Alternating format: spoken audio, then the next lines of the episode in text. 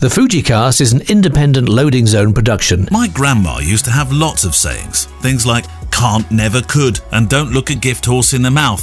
And right now, up to the end of July, if she was a friend of the Fujicast, like you are, she'd have been bowled over to receive 10% off all workshops, mentoring, and presets, and actually anything else available on kevinmullinsworkshops.co.uk, which makes me think he might have sneaked in Get the Dog for sale. Just use the word Fujicast upon checkout and enjoy 10% off at kevinmullinsworkshops.co.uk. And Git, I think you're safe, really. Kev, hmm. how is your small holding going? is it good? Have you moved them in yet? Or actually, have you become like the goods in the good life? Cow in there as well. If I had a pig, I'd play that in. I won the battle. Oh, no. The chicken coop has gone on eBay. You're joking. Yeah. So it never even got any chickens in it. No, and, and I'm very pleased about that. no, no chickens in the Mullins family. Oh, no chickens. No, no, no chickens. Now, I was talking to somebody the other day that said um, that this age, now, bear with me on this because he did it so much better than me. Um, he, he's a, a portrait per day. Have you uh, ever seen portrait per day on Instagram? You need to. I'm going to send you the link so that you can be a, a subscriber to that one. But he was telling me after an interview I did with him that this period of our history is known as the, and get this, this is the chicken epoch. Chicken epoch. Yes, that is because when um, in thousands of years' uh, time, as we do now for those that were living thousands and hundreds of thousands of years ago, we we look at the soil and we sort of we take a sample of what's in that soil, mm. and then we're able to date that period by mm. by what is in the soil. It's called carbon dating. Yeah. Yeah. well, this is the chicken epoch because apparently, in hundreds of thousands of years, that's all they're going to find. They're going to think we were all chickens. it's just it's just chicken bones. The Fuji cast. I don't know. I don't know why that. Why it would be chicken bones? Do they last longer or something? I don't know. Well, they've become chickens have become very um, accessible, haven't they? You know, it's But yeah, but they're not just running down the street. no, I know, but they are lots of people have chickens. What they call Yeah. them in Australia, chucks. Chooks, yeah, chooks. Yeah. yeah, yeah. Um, so there we are. We are in the uh, chicken epoch period. Um, anyway, welcome to the, the Fuji cast. Another Monday. Here we go for for another one. You and your questions from our electronic mailbag. Real mixed bag today. Tech, non-tech. Um, stories of photo lives. Um, anyway, if you can send them in, we we uh, gladly accept them. Click at fujicast.co.uk. You could be on the show with your questions. If you've emailed before Fab, you are officially what we know as a friend of the show. Uh, welcome aboard those who don't shoot Fuji. You're very welcome here, as you'll find as you listen on. We talk about all kinds of stuff, not just if you have a Fuji in your hand. Uh, later on, um, we're going to take you to Club Indulgence, and thank you for those nice reviews you leave. Um, have you got a book of the week? I have. I've got a book. Yep. Do we know which one it is today, or are you yeah, leaving yeah. us on, on no, um, I've got I've got quite a rare but easily accessible book by Jane Bown. I'm going to leave it at that for now. Does that mean it's worth a lot of money? No, no. I won't put I'll, coffee I'll tell you already how much I paid for it. Two pound forty nine. No way. Yes. A Jane Bown one. Yep. Wow. One of my favourite photographers, actually. I love her, her story. And uh, and we got another couple of your dis- well, we got one disaster from from the uh, disaster file. Um, coming up in the show. And uh, as far as the interview goes today, we're going to hear from Paul Sanders in what I think is one of the most candid conversations I've had with a photographer. Now, before we start, we have something very important to do. Kev, you were involved in this, of course, during during the lockdown. Um, one of your pictures is in this, and we've got a very important job to do today. We have indeed. So Ian Palmer, um, who is a wonderful photographer himself and a teacher, set up something called Fuji Fund, which was a website for people to buy prints from some of the Fujifilm X-Photographers Yep. and some of their ex-ex-photographers, which always makes me chuckle. And uh, he made a couple of grand, I think, maybe more. I don't really Well, he know. didn't, the charity The did. charity Yeah, did, yeah, of course. And the, the, all the money went, all the proceeds goes to, or went to uh, hungry children in the UK, and also some towards COVID relief fund across the world. So well done to him. Was incredible, wasn't it? How, how some people just sort of jumped on this guy. I've got to do something for other people. yeah, Yeah. yeah, yeah, yeah, absolutely. And whilst we weren't officially a partner of it, we we did kind of promote it on the the website, and one of my pictures went. And actually, my picture was the first to sell. I was going to say, did it go? Yeah. on first day. Take that, Jonas Rask. It's not a competition. yeah, it is in my little head. Um, anyway, uh, the other people involved were, of course, uh, Fujifilm UK, who donated a couple of cameras, which we are going to uh, do the live draw for in a second. Yep. And Digital Lab up in Newcastle as well uh, offered to do the printing and the framing. So well done to all those. And um, we literally just talked about it. And Ian said there can't be a better place for us to do the live draw for the winners of the uh, cameras. So the way it worked was everybody. I think you're about to say I can't think of a better place. Uh, well, I can, but you could have it. yeah, I got my as usual. I got in, a- in absence of having somewhere I really wanted to do this, you blokes can have it. I know. As usual, I got all my words downside up. another, another gin. And the uh, so the plan was uh, essentially people threw in a fiver. I think that was how much it was for a Yep, ticket, yep. and that got you an entry to win one of two things. First prize is a XT100 with an XC1545. 3.5 to 5.6 OIS kit box from Fujifilm UK. Nice little camera. Shut the front door. These are amazing prizes. Did you just say shut the front door? I did. Uh, that's sick, man. the second Banging. The second, the second prize draw winner will win an XF10. Now, an XF10. Yeah. I love those little cameras. Shut the back door. if you pardon the phrase. it's going to be one of those terrible. shows. I can feel it. Um, you've gone all. Um, what's his name? Who? That American podcaster. Oh, I had no idea. What, Joe Rogan? Yeah, you've gone all Oh, Joe wish Rogan. God, I wish. 100 million. Um, right. Okay. So let's do it. So the way we're going to do it, we have all of the uh, numbers have been thrown into a hat, Yes. a, a, a, uh virtual hat Yep. called the Google um, random number generator. I've never seen this before. This is incredible. Yeah, so like this all you do, you type into Google random number generator and you get a little form where you can type in the starting number and the ending number. We have 50. Okay, Yeah. so we have 50 um, numbers in here, 50 balls in the bag, so to speak. Some people bought more than one ticket, so they will be in with multiple chances. Yes. So we've typed in number one for number one min and number 50 for number 50 max. Should we do the, the main Well, prize first yeah. or the second prize first? Now I'm going to have to add some sound effects here, obviously, because it's a silent random number generator. Otherwise, so I'll we'll add the so it adds a little bit of drama in. Which one? Sorry, which one do we want to go for? Should we do the XF10 first? Second XF10. prize. So second prize. So the winner of the XF10 So here we go. is I'll press the button. Eleven. James Walden from the United States of America. Whoa! Razor glass to you, James. James Wahlin. I'm sure done. I got his surname wrong. W A H L I N Yeah, well, that's normal. uh, is very normal. James Wahlin, well done to you. Um, Yeah, well done. In fact, one of only two people, I think, from the United States on the list that I can see. Yeah. Um, so that'll be Hang on, there was a third one. He gave some money. Don't be rude. Oh no, you didn't. You're that'll sorry, be no. that'll be the uh, the um, uh, expediter people at Fujifilm UK going, oh my god, that one and only one that's cross continent. No, we did it fairly. We did do it fairly. So Did number fairly. eleven was James Wahlin. Yeah. James Wahlin, well done. Uh, I have no idea whether he listens to the show, but you have won yourself an XF10. Oh, I if he doesn't listen, then can we have it? That's right. oh, yeah. James, did you not receive it? Well, we definitely sent it. All right, number one. So to win the XT100 and XC15 45 3.5 to 5.6 OIS kit, such a sexy name, is Here we go. Press the button. Twenty Felicity Cyprus.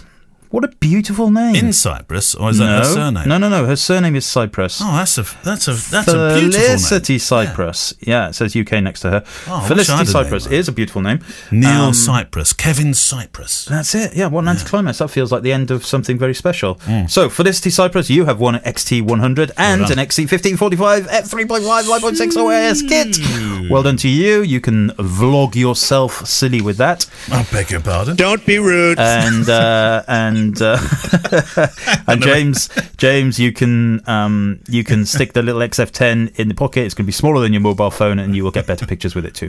So well done, Perfect. well done, everybody. Well done. Yeah, and was- thank you to Ian for.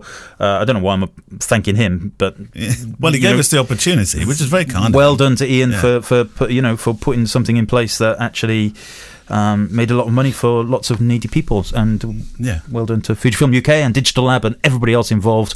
I think Fuji Love uh, podcast were involved as well. So well done to them and. Everybody else, I'm sure we've forgotten people, but hey. Right, well done. And if you listen to the end of the show today, you'll hear what a mess up we originally made of doing that that feature. Yeah. Hmm, Moving on. Right, uh, question. Shall I start then? This is a really long question, um, but but a really good one because I think a lot of people are in this position right now. Kev, it comes from Daniel Parks in Birmingham. Hi Neil, hi Kev. I've been interested in photography for eight years. Like any hobbyist photographer, I've had years of friends and family telling me that I should take this up properly. I went to a friend's wedding two years ago, took a few cheeky snaps on the iPhone. The bride and groom loved them.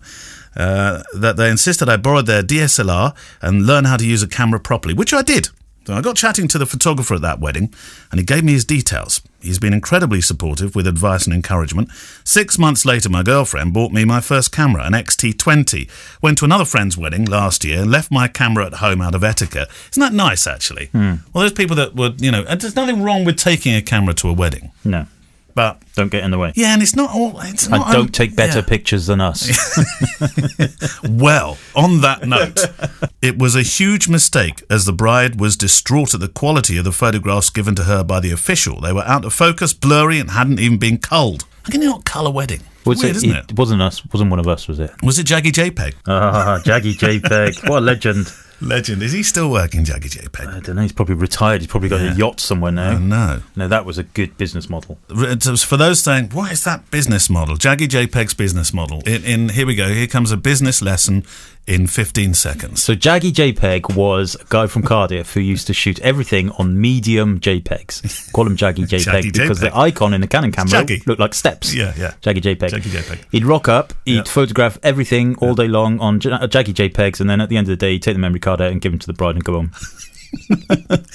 Ah, inspired. But you know, they talk about USPs, unique selling point. His unique selling point was, "I will be the cheapest, and I will get you your pictures quicker than anybody else." Well, and and he, he, was, he was right, he, he? he, made a very successful business. He had loads of photographers working for him, Did he? and yeah, yeah, absolutely, good for him. I say, Good old Jaggy. yeah.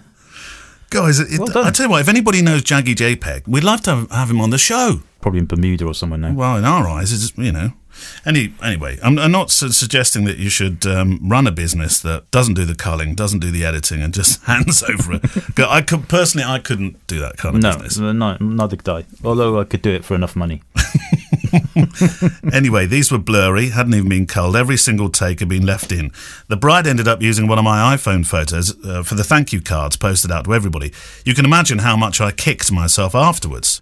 I spent a lot of time thinking about entering the wedding uh, photography field. Oh, you went on one of your workshops, Kev. Yeah, Daniel yeah. did? Yeah, I know. Yeah, and 2020 was meant to be the year I got some hands-on experience. Oh, you chose the wrong year.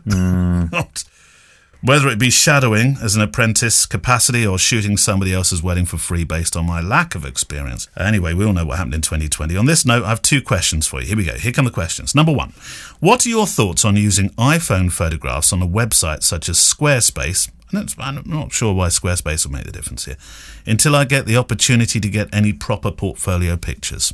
Um, That's number one. okay. Well, personally, I th- I have I don't see any problems with that whatsoever. Uh, you're showing off what you can do. I mean, you're not going to be able to print very big from them, but that's not the point. As long as you're happy with the pictures and you, you think they represent your, your style, I definitely don't think you can photograph an entire wedding on a mobile phone. We've had that discussion many times. Um, but as a portfolio and, and, and some images you've got, and I saw that email come in, and some of the images were attached, and I thought they looked great. so yeah, yeah. I was actually really surprised. Certainly one of them, I think, bride and groom coming out of the church with the confetti. I think it was confetti. I thought, wow, God, my word, that's shot on an iPhone. Well Yeah, done. I know. Uh, yeah. So in my mind, no. I mean, don't be don't be prudish about it, and, and don't worry what other photographers are going to think. Is it perhaps a you know wedding iPhoneographer? Is is there is there a is there a market? Shut this? that door. No, the front door. Oh. Actually, shut every door if you, st- if you start suggesting that.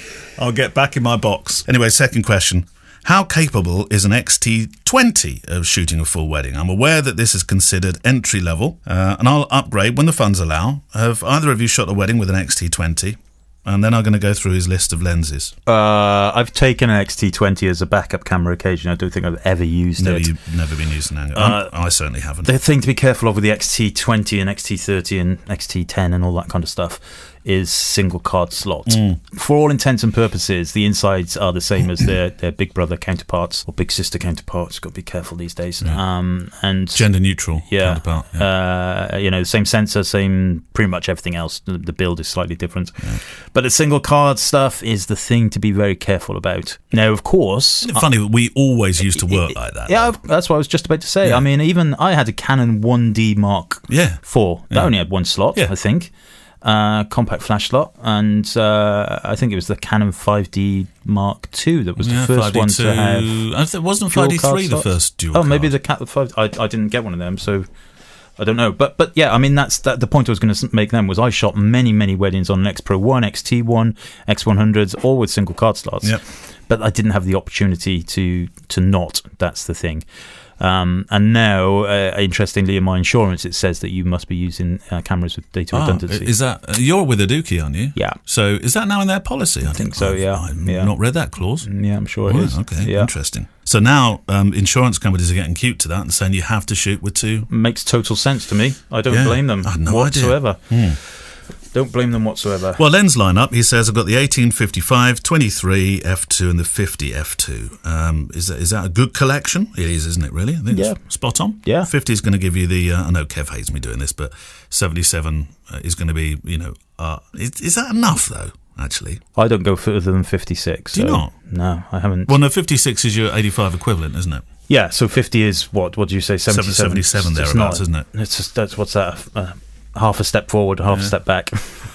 Cardboard The, box. the only the, the only thing to think about is that extra left stop of, an extra stop of light. So That's true. F2 yeah, to yeah, F1.2 or F1.4 is is quite a difference in low light. I So- could not be without the 56 for weddings. No, I because of that that one two for me that makes all the difference as well because you know we don't live in California um, the light is not always beautiful in this country No. no um, whatever happens I know that uh, content and emotion are very important on the, or more important than, than kit I just wondered how much harder I'll be making it for, um, for myself using an entry level camera well you know it's it's the it's the dual slot thing that was is the concern there Daniel I don't think anything else is, is the concern No, but also I think it's interesting that he picked up on the fact that it's an entry level camera. Mm-hmm. Um, I don't think Fujifilm would call it an entry level camera, but I think the fact that in his mind it's an entry level camera.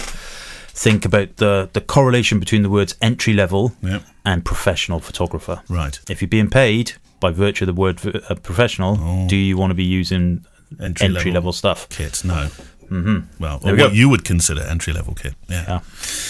Okay. Um, long question, but w- worth going there because I think uh, many people will find themselves in that position this year. Kev, yours. Right. um, as you can tell, I'm, I'm well prepared as usual. Right, I will go with. Uh, I've double space stuff for you as well. yeah, my eyes aren't what they used to be. You got your glasses. All right, Gregory Harding. He Yes. says a quick question about the restrictions being uh, seemingly eased. Weddings are still an issue, of course, in that limited numbers and rules around singing in church or dancing at the reception are Oh, yeah. bound to be tight for a while. Do you think this will lead people even into 2021 to rethink? Enjoy the show. Regards, a still concerned wedding shooter in Kent. I don't know. Um, I mean, the restrictions they change from week to week, don't they? You don't. I mean, or not really week to week, every couple of weeks, but it's just almost impossible to to second guess this one, isn't it? I, I don't want to get political again because I do think everybody is trying their best. But you know, I did make me laugh. They couldn't suck more Ha- life. hang on a minute. Warning, warning. He says he doesn't want to get political, They but it's coming. It's coming. They couldn't suck more life out of a wedding if they possibly I know, tried. I know. So basically, they said right on the fourth of July, which is uh, Mm-hmm. Saturday. just just gone two Just days gone. ago. Saturday just gone. Yeah. You can go to the pub. Yeah. you can go to the pub. Yeah. You, uh, of course, you have to social distance and you have to have table service. Yeah. So the pubs will open at 10 a.m. on Saturday morning, It's just going to be. A, and by 11 p.m. Saturday night, Yeah. it's going to be a complete and utter Don't be rude. show. All over the country, people are going to be they're going to absolutely. I think they are. Now, no, the funny thing is here, we're, we're trying to do this as if we're on the Monday. We're recording this just a few days before the, this, um, what, what Kevin's called a show. Um, and um, so we're kind of, we're looking ahead to this, but also looking back in a kind of weird, TARDISy kind of way. Well, and the thing is, I, uh, you know, I, I'm happy the pubs are opening because my friend who runs the pub and everything, he needs to earn, and, and I just think that the priorities are are pants. you know, the weddings they've said, yeah, you can have a wedding, Yeah. yeah, go and have a wedding, Yeah. uh, maximum of thirty people, which includes the uh, celebrant, photographer, Yeah. organist, all of that kind of stuff. They can only be from two families. You cannot stand next to each other. Oh, hang on a minute. So you can't have your friends. You can No. only have the. Two families. Oh, right, okay. You cannot stand next to each other. No. You have to wash your hands before and after um, uh, swapping the rings. Yes. You uh, can't do a first kiss. There's no singing. There's no throwing of confetti. There's no breathing. There's no blinking your eyes. Enjoy you can't yourself. scratch your ass. Enjoy you can't do yourself. anything at all. and then afterwards, you've just got to go home. Right? just go home. But what you can do is go to the pub. You can after the wedding, where you're not allowed to have anybody there. You're not allowed to blink. You're not allowed to scratch your ass or pick your nose or breathe or laugh or have fun or smile or sing. Yeah. You could go to the, Go to the, the Nag's. Head next door Yeah. and get absolutely hammered. Nah, but yeah. Um, but what you can't do in the morning to get over your hangover is go to the gym. You can't go to the gym because gyms well, I understand. are terrible. Yeah, but I do understand that. No, tell me the difference between a gym, a good gym, Okay, where they well- have well- treadmills, for example. Yeah. Treadmills are wide apart, Yes. And But yeah, but you're pub- dropping your sweat and your, your. Well, what's going to happen in a pub? Well, I don't go in there hot and sweaty. pubs. Honestly, pubs. It's the, th this country has got it all totally downside up. I'm sorry, I went Yeah. political, but I, I, that's I firmly believe that. No, you know me, I love pubs. um, you know, but Would you I, rather go to the gym? I would rather go to the gym. Oh, right, okay. I would, and and also I think that from the um, uh, you know the psychological point of view from people. Hmm. They, they need to be getting back out and exercising, and how the hell are we going to get people back into the, you know, the Olympics on, back on flow and all that kind of stuff if people aren't allowed to to do that? yeah. But they can go to the pub. I mean, please. Yeah. You still go horse racing, of course. That's, that's always been on. Yeah. They never stopped horse racing. Oh yeah, but um, I mean Newbury had their race course meet the other a couple of weeks ago. There's nobody there though, Kev. No, of course there's nobody there. But what's happening is all the people at home that struggle with gambling generally, the only thing they could possibly spend their money on was the horses. Oh, I see, I- I- so I- that that yeah, rocketed. The gambling helplines have been in, in inundated with people. Really? Yeah, because they're all stuck at home doing nothing else. Can't go to work. Can't earn any money, but spending it all on the horses. And who makes money from the horses? The Mm. government. Tax. Oh, hang on a minute. We have got political. Oh, it's done my. done- You know, and it doesn't matter what colour tie the, the government wear, Hmm. they would all do exactly the same thing, and it's all gone. I, I, I I'm absolutely But what about the money that comes in from the coffers in the wedding industry? Well, 10 billion, we keep hearing this figure, 10 to 12 billion. I've, I've heard, you know, what's 2 doesn't- between That doesn't go to the government. no, no, but, that, but that's. The no, pub but- money goes to the government. The money yeah, every time you buy something in the pub, Yeah. the government you can see the government's going cha-ching, Yeah, but, that, but that's the same though with us as we're working. Every time we work and get money, we have to pay some income tax. Absolutely true, but we're still paying income tax on the loans that we've had to take out. We're still paying income tax on the bailouts. Right. So that's nothing. They, they it's the tax. Petrol stations stayed open, of course, rightly so. They needed to. Um, horse riding stayed open. The pubs they're open in. Everything that they take huge amounts of tax from, uh, they they they're, they're reopening. And I think the pubs are going to be the most dangerous thing. I have to say. I mean, look look at look what happened in America. They they bless them. Their their stats are going right through the roof I know that frightens me. you know, because they they basically there's a lot of them and they're mingling more. Yeah. Um, and don't get me started on the people on the beach. I'm not. Oh, yeah. What do you think about Bournemouth? But I was a bit disappointed to see that. I, I wasn't. I wasn't at all surprised. I was disappointed. Not so much the people that went to the mm. beach. Yes, that was bad. Did you see the But the guy? state they left it. Oh, in. 20, was it 20 tons of rubbish or something? where are these humans from? Well, my mother-in-law came up with a really good suggestion the other day. She said, "Why not leave?" no, I know you're going to say, "What, Neil? It all gets washed out to sea." Bear with me on this. She said, "Why not leave it on the beach? Don't clear it up for them because they'll just come back the next day and drop it all again. So you leave it on the beach, so people come down to the beach and think, "Oh, I don't want to, I don't want to sit on this beach. Thanks very much. It's got 20 tons of rubbish on it. Best deterrent." Well, yeah. I mean, there's merit in that. Absolutely. I, know the see. merit doesn't quite work because then the tide comes in and washes it all out to sea. They should just put a massive piece of rope around the beach and Mm. say, right, you can't go until you've tidied up, just like when you leave school. Ah, what the BBC chose? Sorry, chaps, we will get back to the photography show in just one second. Bear with us. Uh, what about the chap from uh, the B- BBC? Went out and they interviewed people, and they always go. they pick this guy who said, Well, I've not seen anybody that's got COVID. It's almost like it doesn't exist kind of approach. and because he none of his friends had got it, anybody could come on the beach. Oh, dear Lord. dear.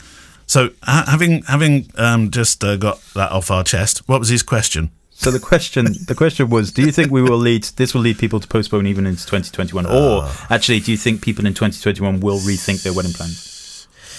Um, I think some people might in the early part of 2021. Yeah, I can't see a lot of people wanting weddings in January, February, start of March. What about you? Well, I had I had a wedding booked for the 21st of December, and they cancelled last week. Um, Just said that you know the ve- their particular venue was unsure that they would be allowed even by then to To do what they want to do. to do to do weddings. Um, so they've basically just said, you know, that's it. We're don't, gone. We're don't, done. Don't blame them. No, I don't blame them at all, and, and and of course, you know, I feel I feel r- desperately sorry for the clients, and I also feel desperately sorry for the venues, the, the venues that are behaving with integrity, the ones that aren't. I don't. Um, but I do feel sorry for the whole industry, really. You know, and it's not just the photographers; it's obviously the videographers, the magicians, the bands. What about the lady that does the, the, the chair covers? chair cover lady? yeah, marquee companies. yeah. I once I knew a guy who run a marquee company once. Did you? And he said to me, marquees are like aeroplanes. Right. He said that if you haven't got them all out, Right. you've got nowhere to keep them. so I wonder what he's doing now. Oh, God. So if he, he must have a house full of them. he must, Darling, he must, should we put up the marquee this weekend? he must be in dire straits. Oh, yeah, two hundred marquees stuck in his garage. no, I know. We shouldn't laugh. We're not things. laughing. This, this is gallows humour, by the way. No, this is not laughing absolutely. at Yeah, but so there's there's a whole load of people outside of us, just photographers, who are, uh, you know, affected hugely, absolutely hugely. I heard the other so- day, by the way, with all these aeroplanes on the tarmac, apparently there's going to have to be an awful lot of work done to make sure they're fit to fly because they're not designed to sit on the ground for that long. Well, they won't be able to do it because they've sacked everybody. Well, that's true. In fact, you know, you were looking for a new job, aircraft technician. you and I. My mate DIY. We know nothing about it, but we think we can do something with a, with a spanner. My mate DIY Dave used to do. Did uh, he? Uh, yeah, but he used to do seven four sevens for BA. Okay, well, we could do 747s. I've got a ladder. Yeah, you've got a ladder. Get up there, just. I don't know what, what, what did it take? Just tap it a few times, check it works. Yeah, you're okay. Take off. Hit it with a spanner. Yeah. Seems to be all right. Right, come on, let's get back on track. Right. terrible. Mark Dell. Hi guys, still love the show, yada yada. Uh, with me being a Fuji addict of the X100V genre, it's an expensive bit of kit and obviously awesome and wonderful quality. Did you just say the word awesome? I'm looking for a cheaper. Shut the front door. I'm looking for a cheaper. You're not going to get me, let me off that one, are you? I'm looking for a cheaper walking around the woods and on my boat uh, camera. It needs to be cheaper due to this. I need a zoom and it has to be smaller. Do you guys suggest a used pocket zoom, say something like a Lumix or something like that? It's a gear question. Sorry, all the best, Mark. But yeah, you can ask a, a, a gear question. Not sure we know a lot about the Lumix range, though. well, I would if it's you know if it's not particularly dramatic that he needs. Don't forget the X100V has got a built-in teleconverter. yes. So that will take you out to 70, mm, I don't know, 70, 50, 75 mil or something. Um, so that could be an option mark. Um, failing that, there's no real fixed lens zooms in the Fujifilm range. Uh, not that I'm aware of, anyway. Um, mm, so yeah, maybe something like a Lumix or one of those. Um, uh, the Canon do some of those little point and shoots with yeah, uh, with uh, like a They used, they used to be the Power range, shots. but the power shot Canon range, Power is it? Shot, Yeah, is it? Something I don't know. I really don't know if they even make these things anymore because obviously mobile phones have come along and Yeah. And, and, gobbled up people like Panasonic and all that. Yeah. Um, so yeah, I would say think about the, the built-in tech in the X100V first Hmm. before spending some more money. There we go. Um, save the day on that one. Right, let's do some uh, club indulgence because then we've got our interview this week. I've laid it all out there for you, Kev. Don't worry, it's there. Oh, I haven't got mine though. Hold on. Here we go. So, um, you go first, Kev. This is from Dave Carroll. He says the best is too easy. What? That's what it says. Uh, Neil and Kevin keep me smiling when travelling back from uh, to and from work at this dark time for mankind. Please keep it up. Blow, it sounds like Independence Day too. This dark time of mankind. Very, inform- very informative, says Pitsy01, with great banter between the presenters Neil and Kev. Well produced on par with any professional radio show. Well, that's very kind of you, Pitsy. It's not just Fuji related either, so add this to your must listen to podcast. Highly recommended. Tell them Pitsy sent you. go on, go on. So this one is from uh, uh, Emily. Emily Renier, friend of the show. Not of Emily course. Renier. She must have sent so many reviews in. Oh, bless Uh, the Fujicast has become the equivalent of Kev's Murder She Wrote. What? My lovely little comfort blanket. After working so damn hard trying to get my wedding, family, and birth photography business going, and now witnessing it Oh. Unraveled in slow motion because Oh. of COVID, to have both of you making me laugh with your memes and your how about no Uh, has made such a difference to my well-being and my determination to keep going. Take care, boys, and hopefully see you at some sort of reunion when we're all allowed out again. Yeah, that'd be nice, wouldn't it? Emily, thank you. P. Daniels, who could be Paul Daniels if he was speaking from beyond the grave. Of I have a very good friend called Paul Daniels. Have you? Yeah. I bet he suffered with that. He's a very good fly half. Oh, Paul Daniels, the fly half. Yep. Right. We call him Magic. Perfect. Excellent show. Wonderful blend of listener interaction via the questions, comments, as well as gear talk, and also great interviews with photographers I, I never would have discovered otherwise. Thank you very much. P. Daniels.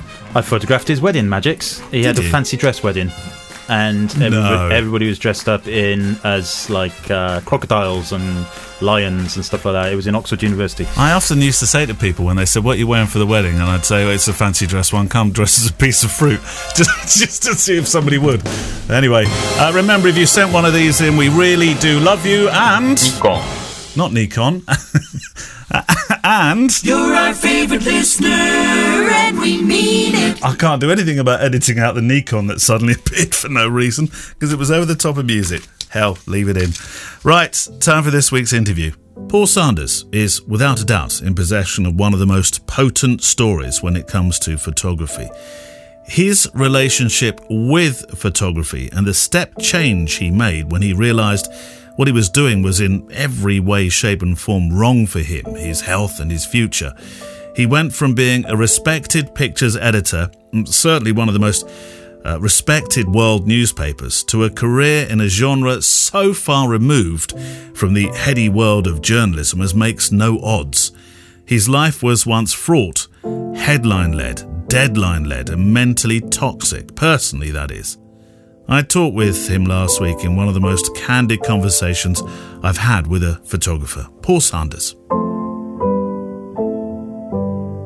Paul, you're a news and sports photographer, um, but you, you changed direction. We'll come to the changing of direction in a moment, but that was all you ever wanted to do, wasn't it, to start with? It's a fairly heady life, isn't it? Well, yes and no. I mean, when I first started in photography, I wanted to be a fashion and glamour photographer for reasons I probably don't need to explain too much. But I I got into news when I sort of I ran out of money uh, being a fashion photographer. Um, but, uh, you know, I kind of spent it all. Yeah, I mean, I love news, and it's news is so exciting because it's one of the f- one of the few places these days that you can go and take photographs of something and either be at the forefront of history being made or every day see your pictures in print. And you know what photographer doesn't like to see their work displayed and looked at by other people? Um, and it was a it was a real buzz. I, I loved the life. You know, I was constantly on the road. Um, you know, I've shot some fantastic events, met some brilliant people. It was absolutely brilliant. You know, people were very engaging. Um, every day was different. Um, you know, always challenging, and there was a lot of competition. But it was it was always a good battle. So yeah, I, I, I loved it. I only ever wanted to work for the Times as a national newspaper. I don't know why, because it wasn't really a a newspaper that was that great with photography. It was good, but it was not like the Independent or the Guardian. Um, but it was the only newspaper that I held in any high regard. I think probably because of its reputation, its sort of honesty, the the foreign reporting in it was was superb. And I always only ever wanted to work for the Times if, if I got the opportunity. But you make that journey sound sound so easy. It can't have been. It's not an easy journey. I mean, I started in news in 1991, and two, and 2002 I joined the Times. So it's 11 years, and I worked my socks off. I would think nothing at the weekly newspaper. I started out of doing 12, 15 jobs a day. Um, you know, when I worked for News Team in Birmingham, you know, you'd start some mornings at six, seven o'clock, and you'd finish when you finish. Some nights you'd finish by doing football and get home at midnight. We all lived in the same house. You know, um, you lived, slept, ate, breathed, existed news and sport. That was it. I sacrificed a lot, you know, relationships, friendships, a home life. I knew what I wanted. I knew I wanted to get to to work in London. I knew I wanted to work somewhere big. And I, I would say I was never a great news photographer or a great sports photographer, but I understood what the story was. And I guess that's really how you made that leap to being picture editor. Again, it was it was down to just single mindedness. I mean, I I wanted that job, but there were other people who should probably have got it before me. Um, there was already a picture editor of the Times when I got there, and it was only that I worked on the compact version of the newspaper, the the launch of that, that really brought what my vision of photography for the newspaper was. And I was very lucky because in the compact version there were no adverts. You know, so there was nothing in the way of displaying pictures the way I wanted to display them. And also having been on the road as a photographer, the photographers that I worked with knew that I would fight their corner and use their pictures. You know, when I worked at Reuters, it would always give me great pleasure to see the Reuters pictures on the front pages. Yeah. But when I worked at the Times, nothing gave me greater pleasure than putting a Times photographer on the front and ousting the Reuters or the AP one from the same event because you have to support the photographers that work for you. What's the point of having them? Did Did you miss the picture making at that time? Though, did Did you feel? Uh, I, I use an ala- analogy actually for things like this. Did you feel perhaps like the the air marshal looking out of the office window across an airfield, wishing wishing he he could still climb aboard the jet to go flying again? Because now now you're behind a desk and you're organising others, but you're not out in the field anymore. There's um, there's always an element of missing it. I mean, I love I love taking pictures, um, and I did miss it, but I was very fortunate in that I had a team of photographers that you know, a couple of I'd, I'd inherited, but I selected a team of photographers that I wanted to work with. And they were and are better photographers than I would ever be. So, and the key with with taking responsibility for something is that you employ people better than you at the job. A lot of people get really um, they get really stuck in this thing. Oh, if I employ somebody better than me, they might steal my job. Yeah. Well, actually, if you employ people better, people better than you, then they make you look better than you are. Yes. So I employed good photographers and good desk people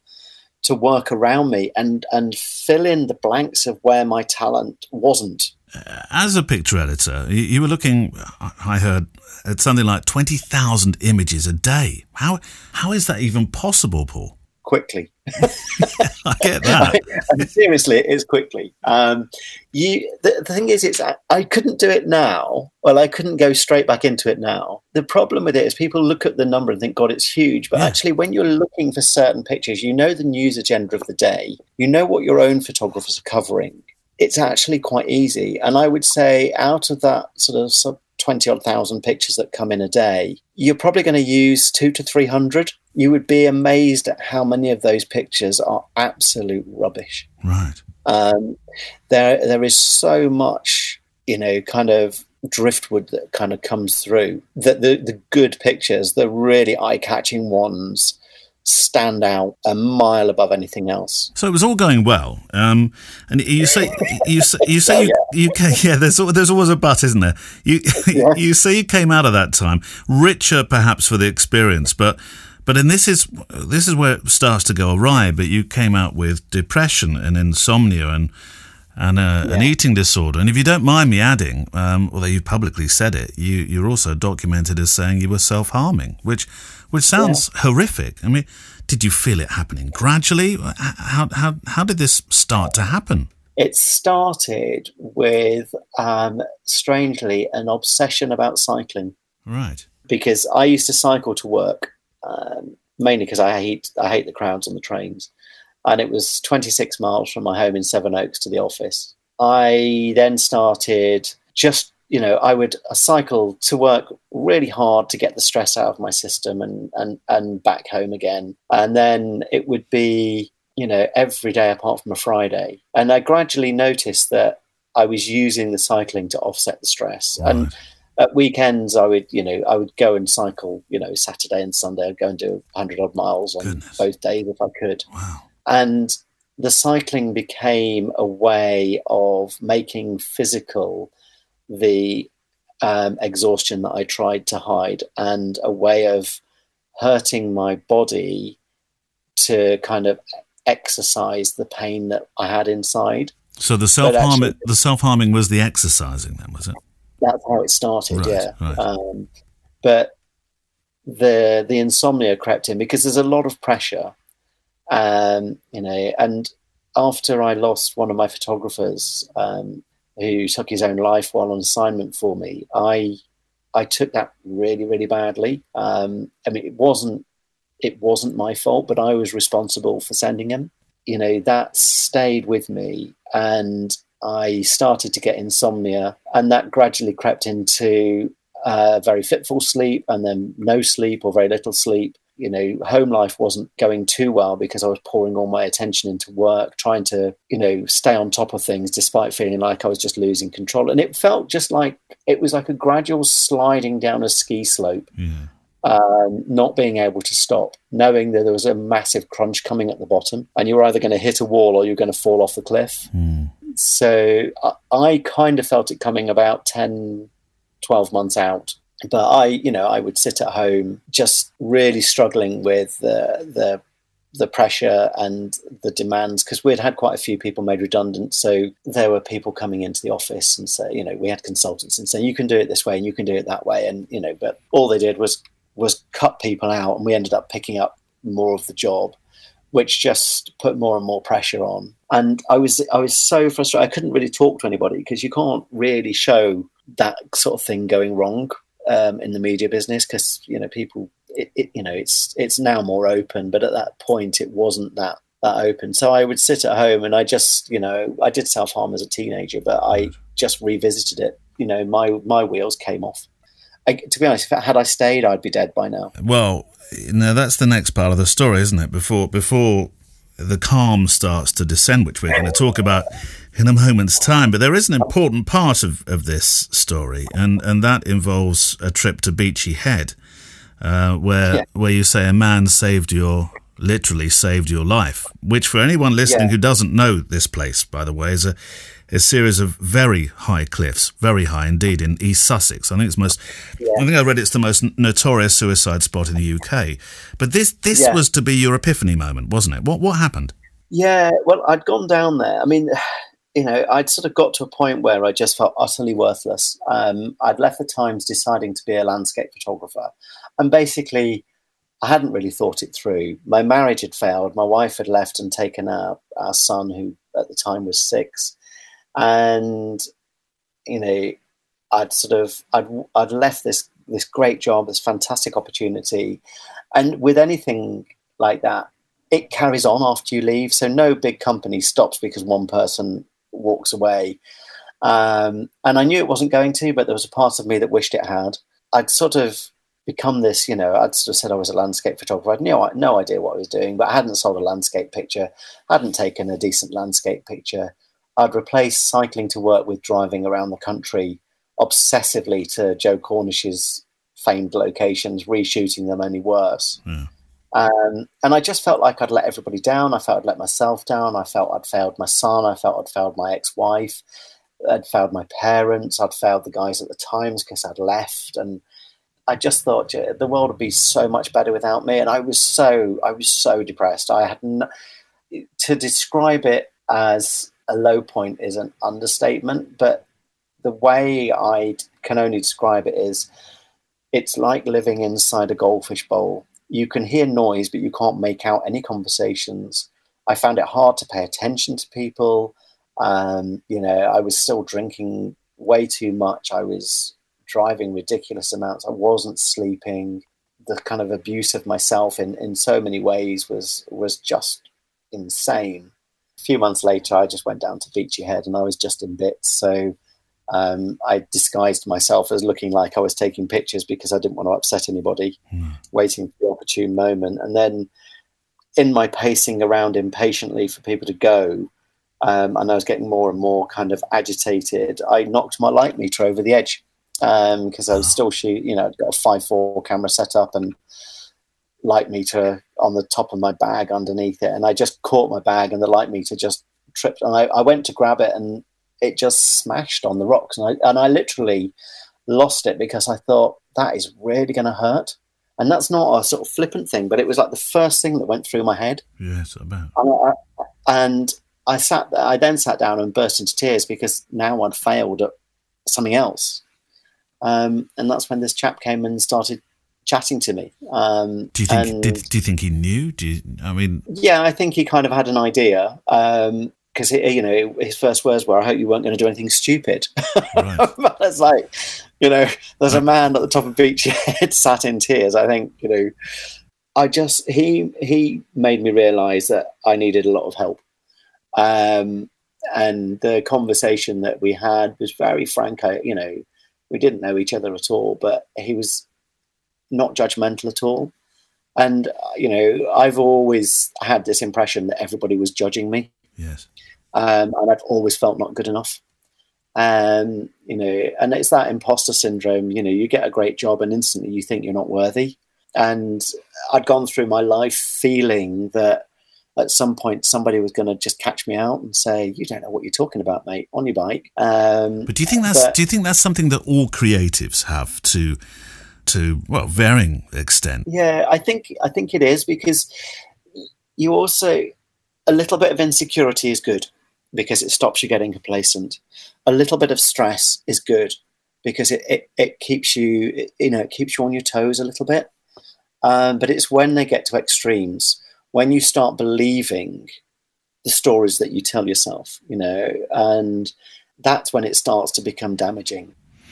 Well, you came down off this particular mountain, Beachy Head. Um, a very different person indeed. You'd um, you'd rediscovered some faith, I think, on that day. Yeah, And, yes, and then and yeah. then the change, and then then the lightness started, didn't it? Really, I mean, I don't know what, how long it took, be- because I, I, I don't I don't expect you came down off Beachy Head suddenly able to make the most amazing landscape photographs like you do these days.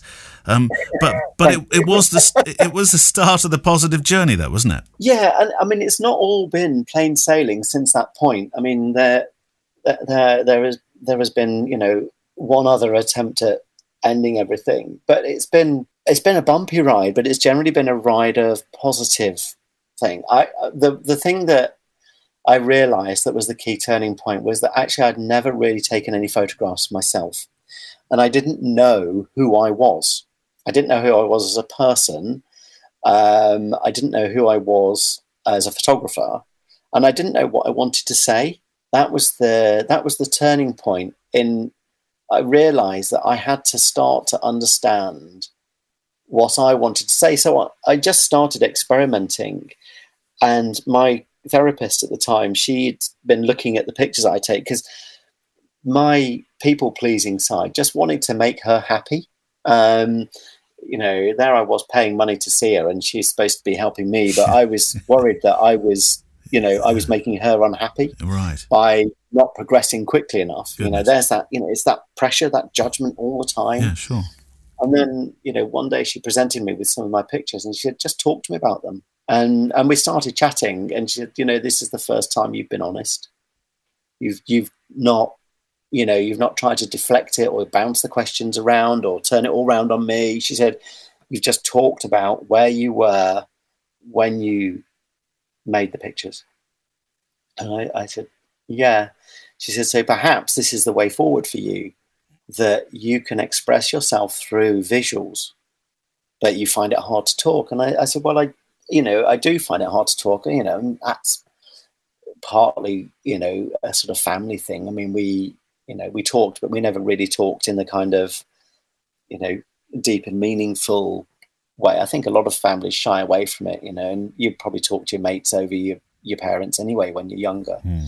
Um, and being in the news industry, I hadn't got anybody to talk to because you know generally I was on the car uh, in my own, on my own or with a reporter, and you don't generally open up to somebody working with um, about stuff that's going pear shaped. And certainly when you're in the office at the times, I I tried opening up to people, but you just don't trust what's going to happen. So she was really the first person that I sort of opened up to, and I suddenly felt a freedom because she had sort of noticed what I was sort of doing, and I hadn't really sort of fully clocked it. I was kind of aware that my pictures were, for want of a better terms, kind of autobiographical or sort of like self portraits or whatever, but not without me, you know, without me in them Yeah. in terms of the physical me. But she sort of gave me permission to pursue it. And that's where it all sort of started, you know, from isolated sticks in a very calm sea, you know, sort of lots of long exposure of isolated things, very minimalist, because it was a it was a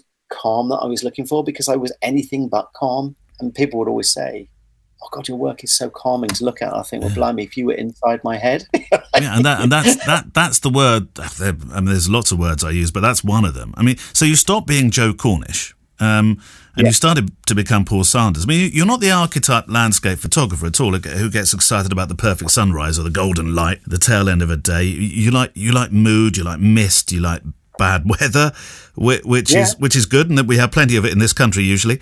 Um, Was was this a, a, a conscious decision then to find a, a difference or unique angle? Um, I think it started out as I would always try and get up. You know, when I was trying to be Joe Cornish, I would try and get up really, really early um, and catch this amazing golden light. And when it did happen, it just didn't excite me. And and, and that sounds really bizarre, but it just it doesn't interest me. I love looking at photographs that people have taken in that light. You know, I just think, oh wow, they're amazing. They look beautiful. The the modelling is fantastic, but it just doesn't do anything for me. Um, I can appreciate, you know, what people call great light, but I it doesn't bother me whether I'm in great light or what people call bad light. I just like being out, and it was that realization that I didn't need to go out at four o'clock in the morning to get a great picture or do loads of research into my locations. I find it better not to. Um, I find myself it's more of a genuine response for me when I go out having not researched somewhere, when I'm surprised by something, it enables me to to have a moment of of wonder or a wow, I never expected that. And that's the kind of photographer I sort of slowly turned into. I might argue that, that maybe you haven't slowly turned into it because you started life as a photojournalist and you and you were very good at it. You're still kind of a photojournalist because you're reactionary, but you've just you're reactionary in a different landscape, quite literally now. I suppose, yeah, you could look at it like that. I mean, I I tend to wait a lot longer than I did as a news photographer, that's for sure. And I don't, uh, I, you know, I don't always uh, process straight away, but I do actually still process fairly quickly as well. Right. But I think for me, it's been a slow, it's been a slow transition, you know. And I I am well aware now that as a photographer, you're never the finished article. You're you're always learning. You're always moving forwards, um, and you you've got to not reinvent yourself, but keep exploring yourself to find new ways of expressing where you are. Um, and it's very much, I think, you know, pictures have to come from within you. You're presented with a set of circumstances outside of your body, but the pictures are made from inside you and they reflect how you feel and how you respond to a given set of circumstances. Um, and you know, you can respond in a way of this isn't good enough. You know, the light's rubbish, the the location's rubbish, the trees are in the wrong place, there's a bench in the way, or you can go, do you know what? This is beautiful. I've just got to find the beauty that talks to me. Um, and it's it's just being a bit more open minded. And Paul Sanders' story continues next week on the Fujicast. Incidentally, when we chatted, we talked for nearly an hour and a half, maybe a, a bit more. So the, the whole interview, which we obviously can't fit into our format on this show, is going to be a full length focus edition on my podcast, Photography Daily, later on this month. Photography Daily. If you're wondering what to listen to for the rest of the week after this Fujicast edition and you're still hungry for more, then be sure to visit my new podcast, Photography Daily, which drops Monday to Friday at 9am UK time, 4am Eastern. Monday to Thursday, inspiring photographers share their stories. Do I really want to risk my life for getting my stuff printed? If the images are not beautifully composed, people will just want to turn away from the images. But I remember the assignment because it was a huge auditorium, and there were hundreds and hundreds of people in the room, and all I had was a 35 millimeter. And the Friday Photo Walk is a longer outing with the show's mailbag as we go on assignment together. Photography Daily, available on all your favourite podcast apps and at photographydaily.show. Photography Daily. Right, back to your questions. Mike um, Watton from Australia. Have you ever been to Australia, Kev? No, but I have spoken to Mike Watton. Have you actually spoken to him? Yeah, did a Skype call with him. Oh, did you? One of your lockdown mentoring sessions. Very nice guy he is too. Oh, okay. Well, hello, Mike.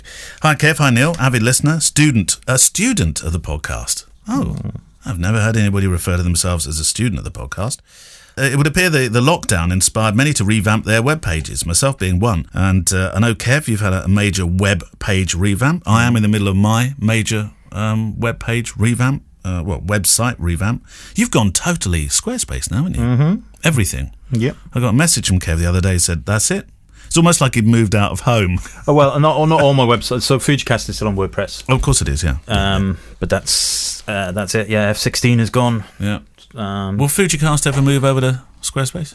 There's a few things that we not. can still do actually on, on this that you can't do on Squarespace. yeah, exactly. Yeah. And, and and WordPress has still got its place. So for things like that, WordPress Yeah. is better. Yeah. Yeah. for me. While I was looking at Kev's website, I realised two things. Number one, how important the words are, and number two, I am a poor writer. Oh, come on, Mike. Uh, whilst uh, as photographers we can pick images we want, is it a consideration that we should employ a writer to put the words together? Appreciate the time you put into the show. Thanks, and Mike. Well, what do you think about that? A writer? Uh, well, you can get copywriters, of course, and Yes. many people do use them. But I, I personally, I- I've, you know, I've spoken to people who've used copywriters and and then looked at the website, and the, the words just don't seem to emulate their personality. Yeah. that's the problem. It's such a personal thing, isn't it? The way you write is you. Is you. It's yeah, it is. And you know, one thing that I was very, very much made aware of when I did move my stuff from WordPress to Squarespace, because I had to go through every page and every post, was that my grammar and spelling in many mm. cases was absolutely atrocious. Mm. Um, you. I'm not going mm, like I agree. I'm just I'm- no, you you should agree it was terrible. comma Right. and then comma uh, so I invested in Grammarly which is Yes, you great did. Grammarly the app um, it's So how does Grammarly work then? I've, I've, I've seen, funnily enough, I'm, I'm sure I saw a Grammarly ad come up in a, a YouTube uh, video. it's basically a plug-in and it's a desktop app and all Right, that kind okay. of stuff and and you you can have it to to kind of interact with your uh, web page so on WordPress for example it will automatically check what you type in and everything and Mm. the, there's a free version of it which is great it does But it won't do that on Squarespace. tell, yeah yeah yeah I thought you said on, you- on WordPress you got no, a plug-in. No, well, like, just anywhere. Basically, you, Right. you'll even see it on Facebook if you type it into your Facebook box. oh, so it's always it. live, Yeah. right? Okay, all right, got it. Um, and it's you can. There's a free version which essentially does basic spell checking and comma correction and stuff. so that's what you would get with your little red squiggly underlines Yes, and stuff. exactly. Usually, right. yeah. So I I upgraded to the. Um, to the version that might make me sound a little bit more less of a uh, somebody never went to school, and and it's great actually. So I put everything through Grammarly, Mm. and it, it's what I really like about it is you can set you can set it to uh, give you a target. So you can say I want this article to be informative, and I want this article to be uh, professional sounding, or I want it to sound. Uh, you know, fun sounding, and I want this article to be uh, aimed towards giving an answer, and Could it you will say- guide you and things like that. I'd like a, a kind of a, a setting. Can I put it on the very la di da setting? Very la di da. And then that'll make me sound like I'm really, really intelligent, like a posh person. Very, very probably. Um, The but Grammarly, and of course, we're not sponsored by Grammarly, sadly, No, but no. we're not. Um, but that's what I would do. Get Grammarly. I think it's like 150 quid a year. It's quite Okay. expensive. Oh, it's every really. year? Oh, wow. It's a subscription thing. Of course, a subscription. Yeah. yeah. Anybody who makes good money does it by subscription. Well, well to them. uh, I don't have anything against subscription. I'm going to get people to subscribe to my wedding photography. That's quite how it's going to be. So I'm going to photograph Yeah. their wedding, and it's going to cost. I'm going to give them a discount, Yes. so it's going to cost X amount. Yeah. And then because I've given them a discount, they just have to give me another X amount every year. for the rest of their life. and and yeah, and for the until uh, until they're not married any longer. All right. Well, some of our couples, that's not a great business Uh. proposition. yeah, widgets. That's the way forward. Widgets. Widgets. I want a widget. Widget money. All right, right. Book of the week then. Oh, you've brought in Jane. Well, you haven't brought in Jane Bown. That would be a bit odd. But um, you brought in uh, one of one of the great ladies' books. Do you like cats? I, I'm not a big cat fan. I've got to be honest. Only because I'm allergic to them. I like cats. I love cats. Um, I used to have a. I rescued a cat when I was in university. Yeah. Called Cat. That's what I called it. Is that what you call it? and it stayed with us. It stayed with me through. Uh, oh well, well, it stayed through wife number one. Right. It it uh, was Gemma was there, and then eventually it we went skiing. Gemma and I went skiing. Not way, with a way- cat, no, way you? before the kids and. Gemma's parents, or Gemma's mum and her husband, God, this is getting complicated. Tom, bless him, Right. Okay. came and looked after it, and um, it, it it kind of passed away. But it must have been What? I don't know. Tom saw it off. Tom saw it off. No, no, Oh, Tom. no. Tom loved it, but he, uh, bless him. Um, it it it, uh, it must have been. I don't know how old it was. You see, because I found it and Hmm. I never knew how old it was. But I had it for good twelve years. Didn't a vet ever sort of because they can age them pretty well, can't they? They can. sort of- vet- oh, I think it's about a two-year-old. We maybe? lived in Richmond. Vetville's very expensive. Oh, right, okay, Yeah, so we never really did much of that. Um, anyway, so uh, No- this no- book is all about cats. No wonder it died. You never took it to the vet. This, book, this book is all about cats, and it's called cat. Cats. Cats. The book is called Cats, and Yeah. it's by, as we, uh, you know, as we as we all love her, Jane Bown. See, I, I never would have put this down as a book. If you if you say- if you'd have put a load of titles up and, and a load of photographers' names, I would not have associated Jane Bown with a, with a book about cats. Exactly, and the book is actually it's not called Cats; it's about cats. It's called The Singular Cat. Ah, right, the singular cat. and uh, it's a, it's a really really nice book. It's really cheap. It's available everywhere. It's about two pound fifty. Wow. Um, one of her earlier kind of print publications, I think. And basically, it's basically just her friends' cats. Um, And if you like cats and you like Jane Bown, then you're going to love this. There's a picture here. I'm looking on page 26, Fulham Broadway, uh, four cats on Fulham Broadway. Um, then we have Milford Haven Docks. Oh, Oh, I like love Milf- Milford Haven. Yeah. yeah. Oh, Well, there's on page 34, you'll see a picture of a very, very coy looking cat right, uh, with a fishbone at his face. right. Uh, Milford Haven Docks, more of them. All black and white, of course. See, the, great thing about Jane Bown. Bown's work is I, I, I love the contrast. It's always, you know, I like low key pictures. I really like low key pictures, and Jane is, um, she's a low key shooter in the main. I think. Well, I think the reason why I like this book, this one's nice, Welsh Farm Cats near Llandeilo. Um, I, what, what, the reason why I like this book and the reason why I got it was a it was very very cheap and I love um, Jane Bown, but Yeah. also it proves that you can actually. Uh, you know, you can make a story, you can make a project out of something that's quite benign, really. Yeah. And, and these are, and these, to, But do you for think intents and purposes, are snaps of her friend's cats. Would the, would books like this be published these days? Would I mean the, because um, life has changed a lot for photographers. When when this book came out, not everybody was a photographer, of course. And I, I I'm just I'm looking at it thinking, yeah. I, um, I like it because it's Jane Bown. I don't. I'm not particularly a cat person, but but I like it because it's it's Jane Bown. I like it because I like her low key work, and I just there's something. um, Yeah, know, but I suppose. I know I'd pick this book off a shelf and read it. Yeah, okay, uh, fair enough. I get that, and and of course, you know, it sells because of who she was more Hmm. than likely. But the point is that we all kind of worry about the bigger project, and hmm. I must do something. I must get something on my website and yeah, yeah. everything. And actually, this just goes to proof. Prove, I should say, Yeah. that um, just looking at the uh, yeah, just looking at the published 1988. This was published. It just, just goes to prove that you know, no matter what kind of photographer you are, Hmm. you can always have your own little mini interests, and yeah, maybe they won't manifest themselves as a book, Well, projects don't. Yeah, But- you're right. Actually, projects don't have, have to be this sort of. I like long tail projects, and we talked to, of course, Jim Grover um, last Mm. week, and he was talking about. You know, me, medium to long term projects, but you don't always have to have a. You know, I mean, the Kage Collective, my first piece that I did for Kage, which came out last week, I thought long and hard about that, and in the end, I actually um, found a load of stuff that really um, that I owned that my dad once owned, Hmm. and made pictures out of those with a macro lens. my macro lens. Your lens. yeah, oh yeah. Do you want it back? Have you got my 35? Let me have a look. Have you asked me that before? I, my 35 1.4 has gone missing. I do not have it. You've asked me. Look, I'm gonna uh, once and for all. This is what I, this is what I have in this cupboard. Headphones. This is a Oh, look, it's 35 1.4. No, no, it's not really. No, it's an 18 mil. My one. Uh, you don't want that. It's a Nikon lens. Nope.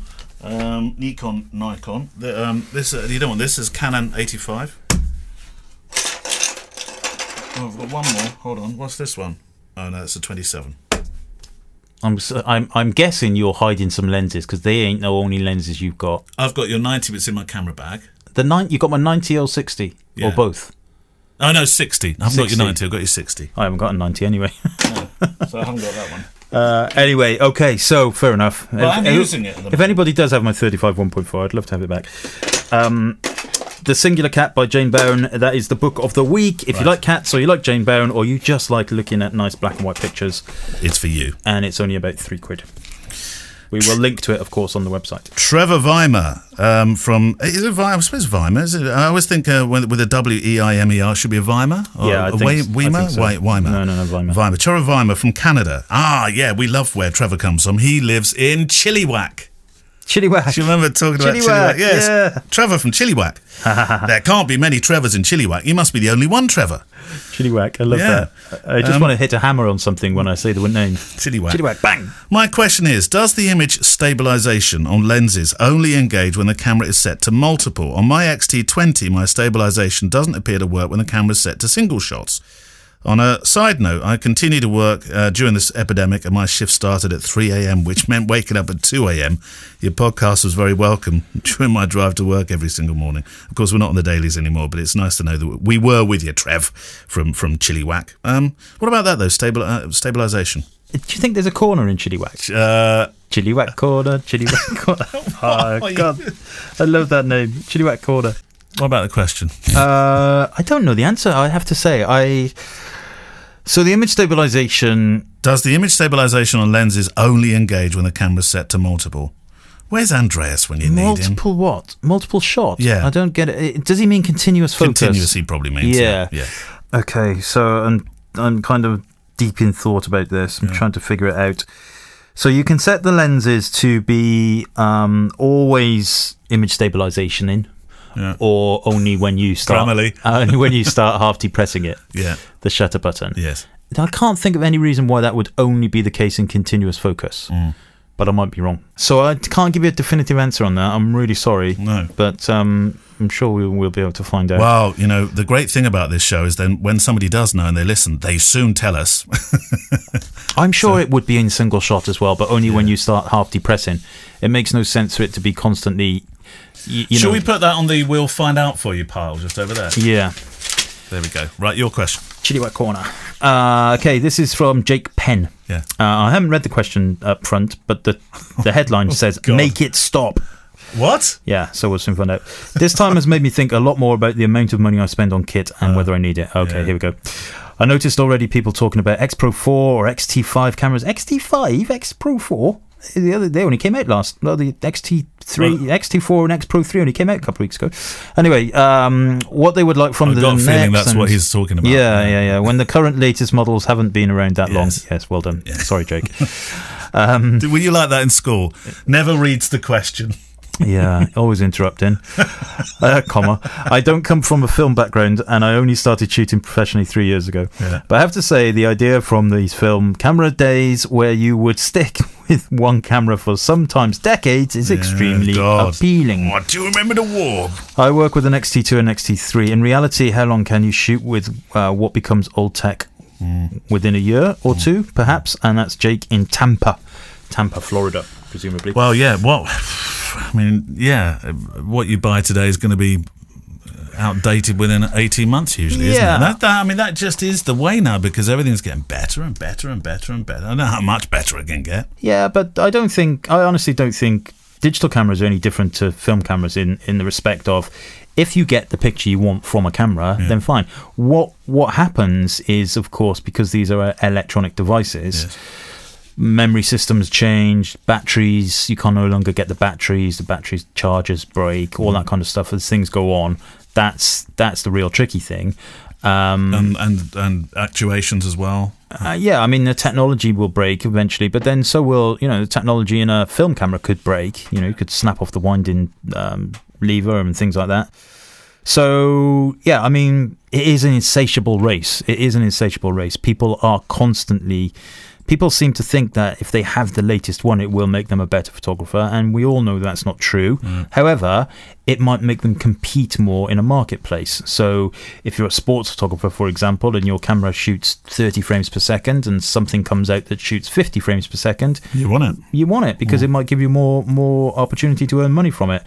Um, And of course, video is a very real reason why a lot of people swap around, isn't it? Because Yeah. you know, Yeah. suddenly you've got faster frame rates, and Yeah, of course. And and you know when you think about film and and and digital, you, you know it's harder to get film now. Mm. It's harder to get the chemicals. It's harder to process that stuff, Mm. and eventually, perhaps it will be impossible to get that stuff. So those Oh, I don't film think that, cameras. Really? Well, you never know. Those film cameras that that we you know we love and people think will be around forever because they are um, mechanical and analog and and so won't break.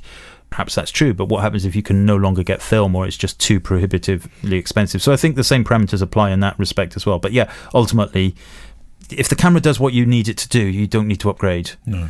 Unless you're me and it's an X100V. Because that's the only camera that I've ever really gone, I thought I want instead of need. I thought that was classic when that arrived, and you tried to hide it from Gemma. That was even more funny.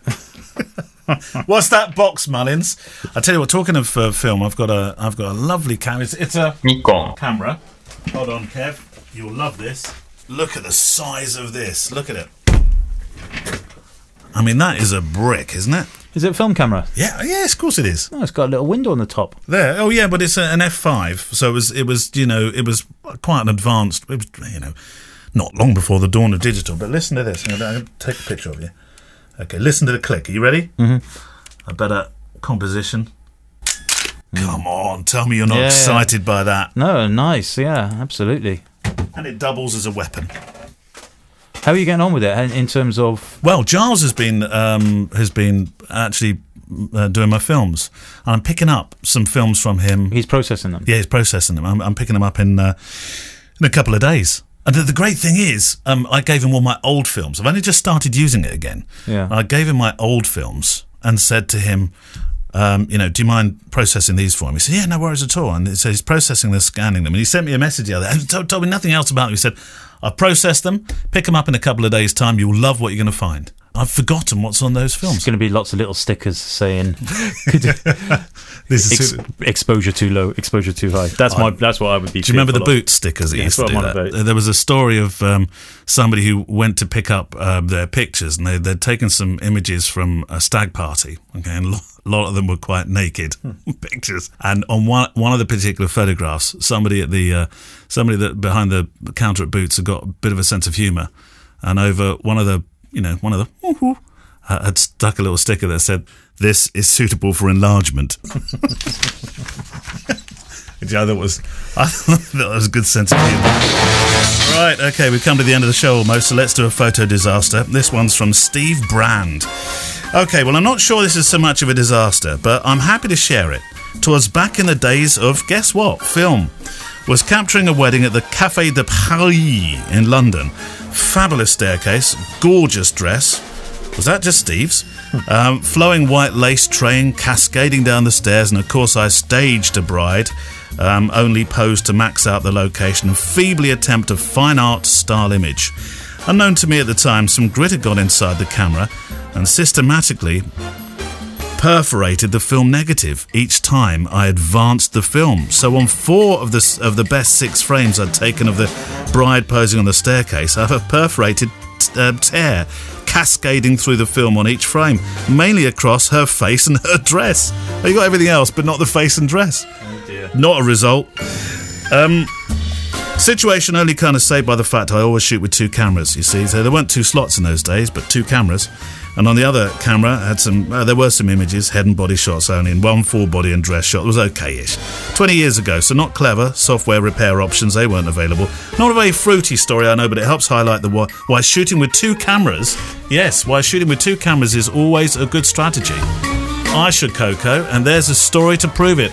Send your disaster stories to us, please.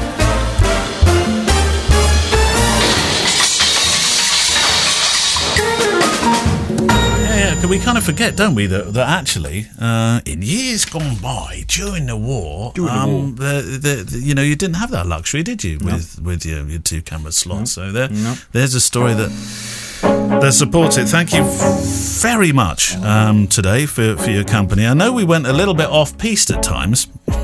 Yeah. You that can- was a long episode. It was a long episode. Next week's one's going to be really short. Yeah, we'll make it five minutes. Do you know? Um, but I do think, actually, to be fair, that you know, myself and Kev don't see each other that often these days. So um, this is this is this is like you're getting all five, no, seven episodes that you used to get in one week in one. yeah, yeah, exactly. Yeah, there we go. Exactly. Anyway, thank you um, for your emails. Um, we do need more, obviously, always more. Um, so if you've got a question, then please send it to us. Click at fujicast.co.uk. Click at fujicast.co.uk. I keep forgetting to tell you, so I will this week. Music is from Blue Wednesday. We're supporting music from the incredible artlist.io. If you've liked any of this week's shows, or any of this week's shows, uh, if you liked anything on this week's show, uh, thank you. Please uh, do remember to leave. Um, well, obviously we can't tell you what to say, but if you leave a review, then um, it's always very appreciated. And if you want to see our offerings to the photo community, you can visit uh, the uh, show page, or, or rather the page for both myself and Kev on fujicast.co.uk. Lots of info about today's shows, or show rather links, and, and you've got a stack of resources there as well, haven't you? Like like um, there's still the films and stuff that you you point us towards, aren't there? Yeah, well? all kinds of stuff on there. Free documentary films and stuff you can click on, like our Amazon links to give us a bit of money. We promise to behave ourselves next week. See you next week. Bye, Kev. bye bye. And now the bits that didn't make the show. But before we start, something um, very, very important to do. Um, during lockdown, of course, um, we'd been talking about this particular event. Kev, your one of your pictures is in it, so you can talk all about it. What? Oh. Sorry. I thought we were doing this a bit later. Yes, okay, right. Do you want to do that again so it sounds special? I might cut that out though as a as an outtake. Uh. okay, how do we go into that? The FujiCast is an independent loading zone production. Email the show with your questions and words of wisdom to click at fujicast.co.uk. Email any complaints and political nonsense to our wives, who will deal with your comments in their own good time and in their own good way.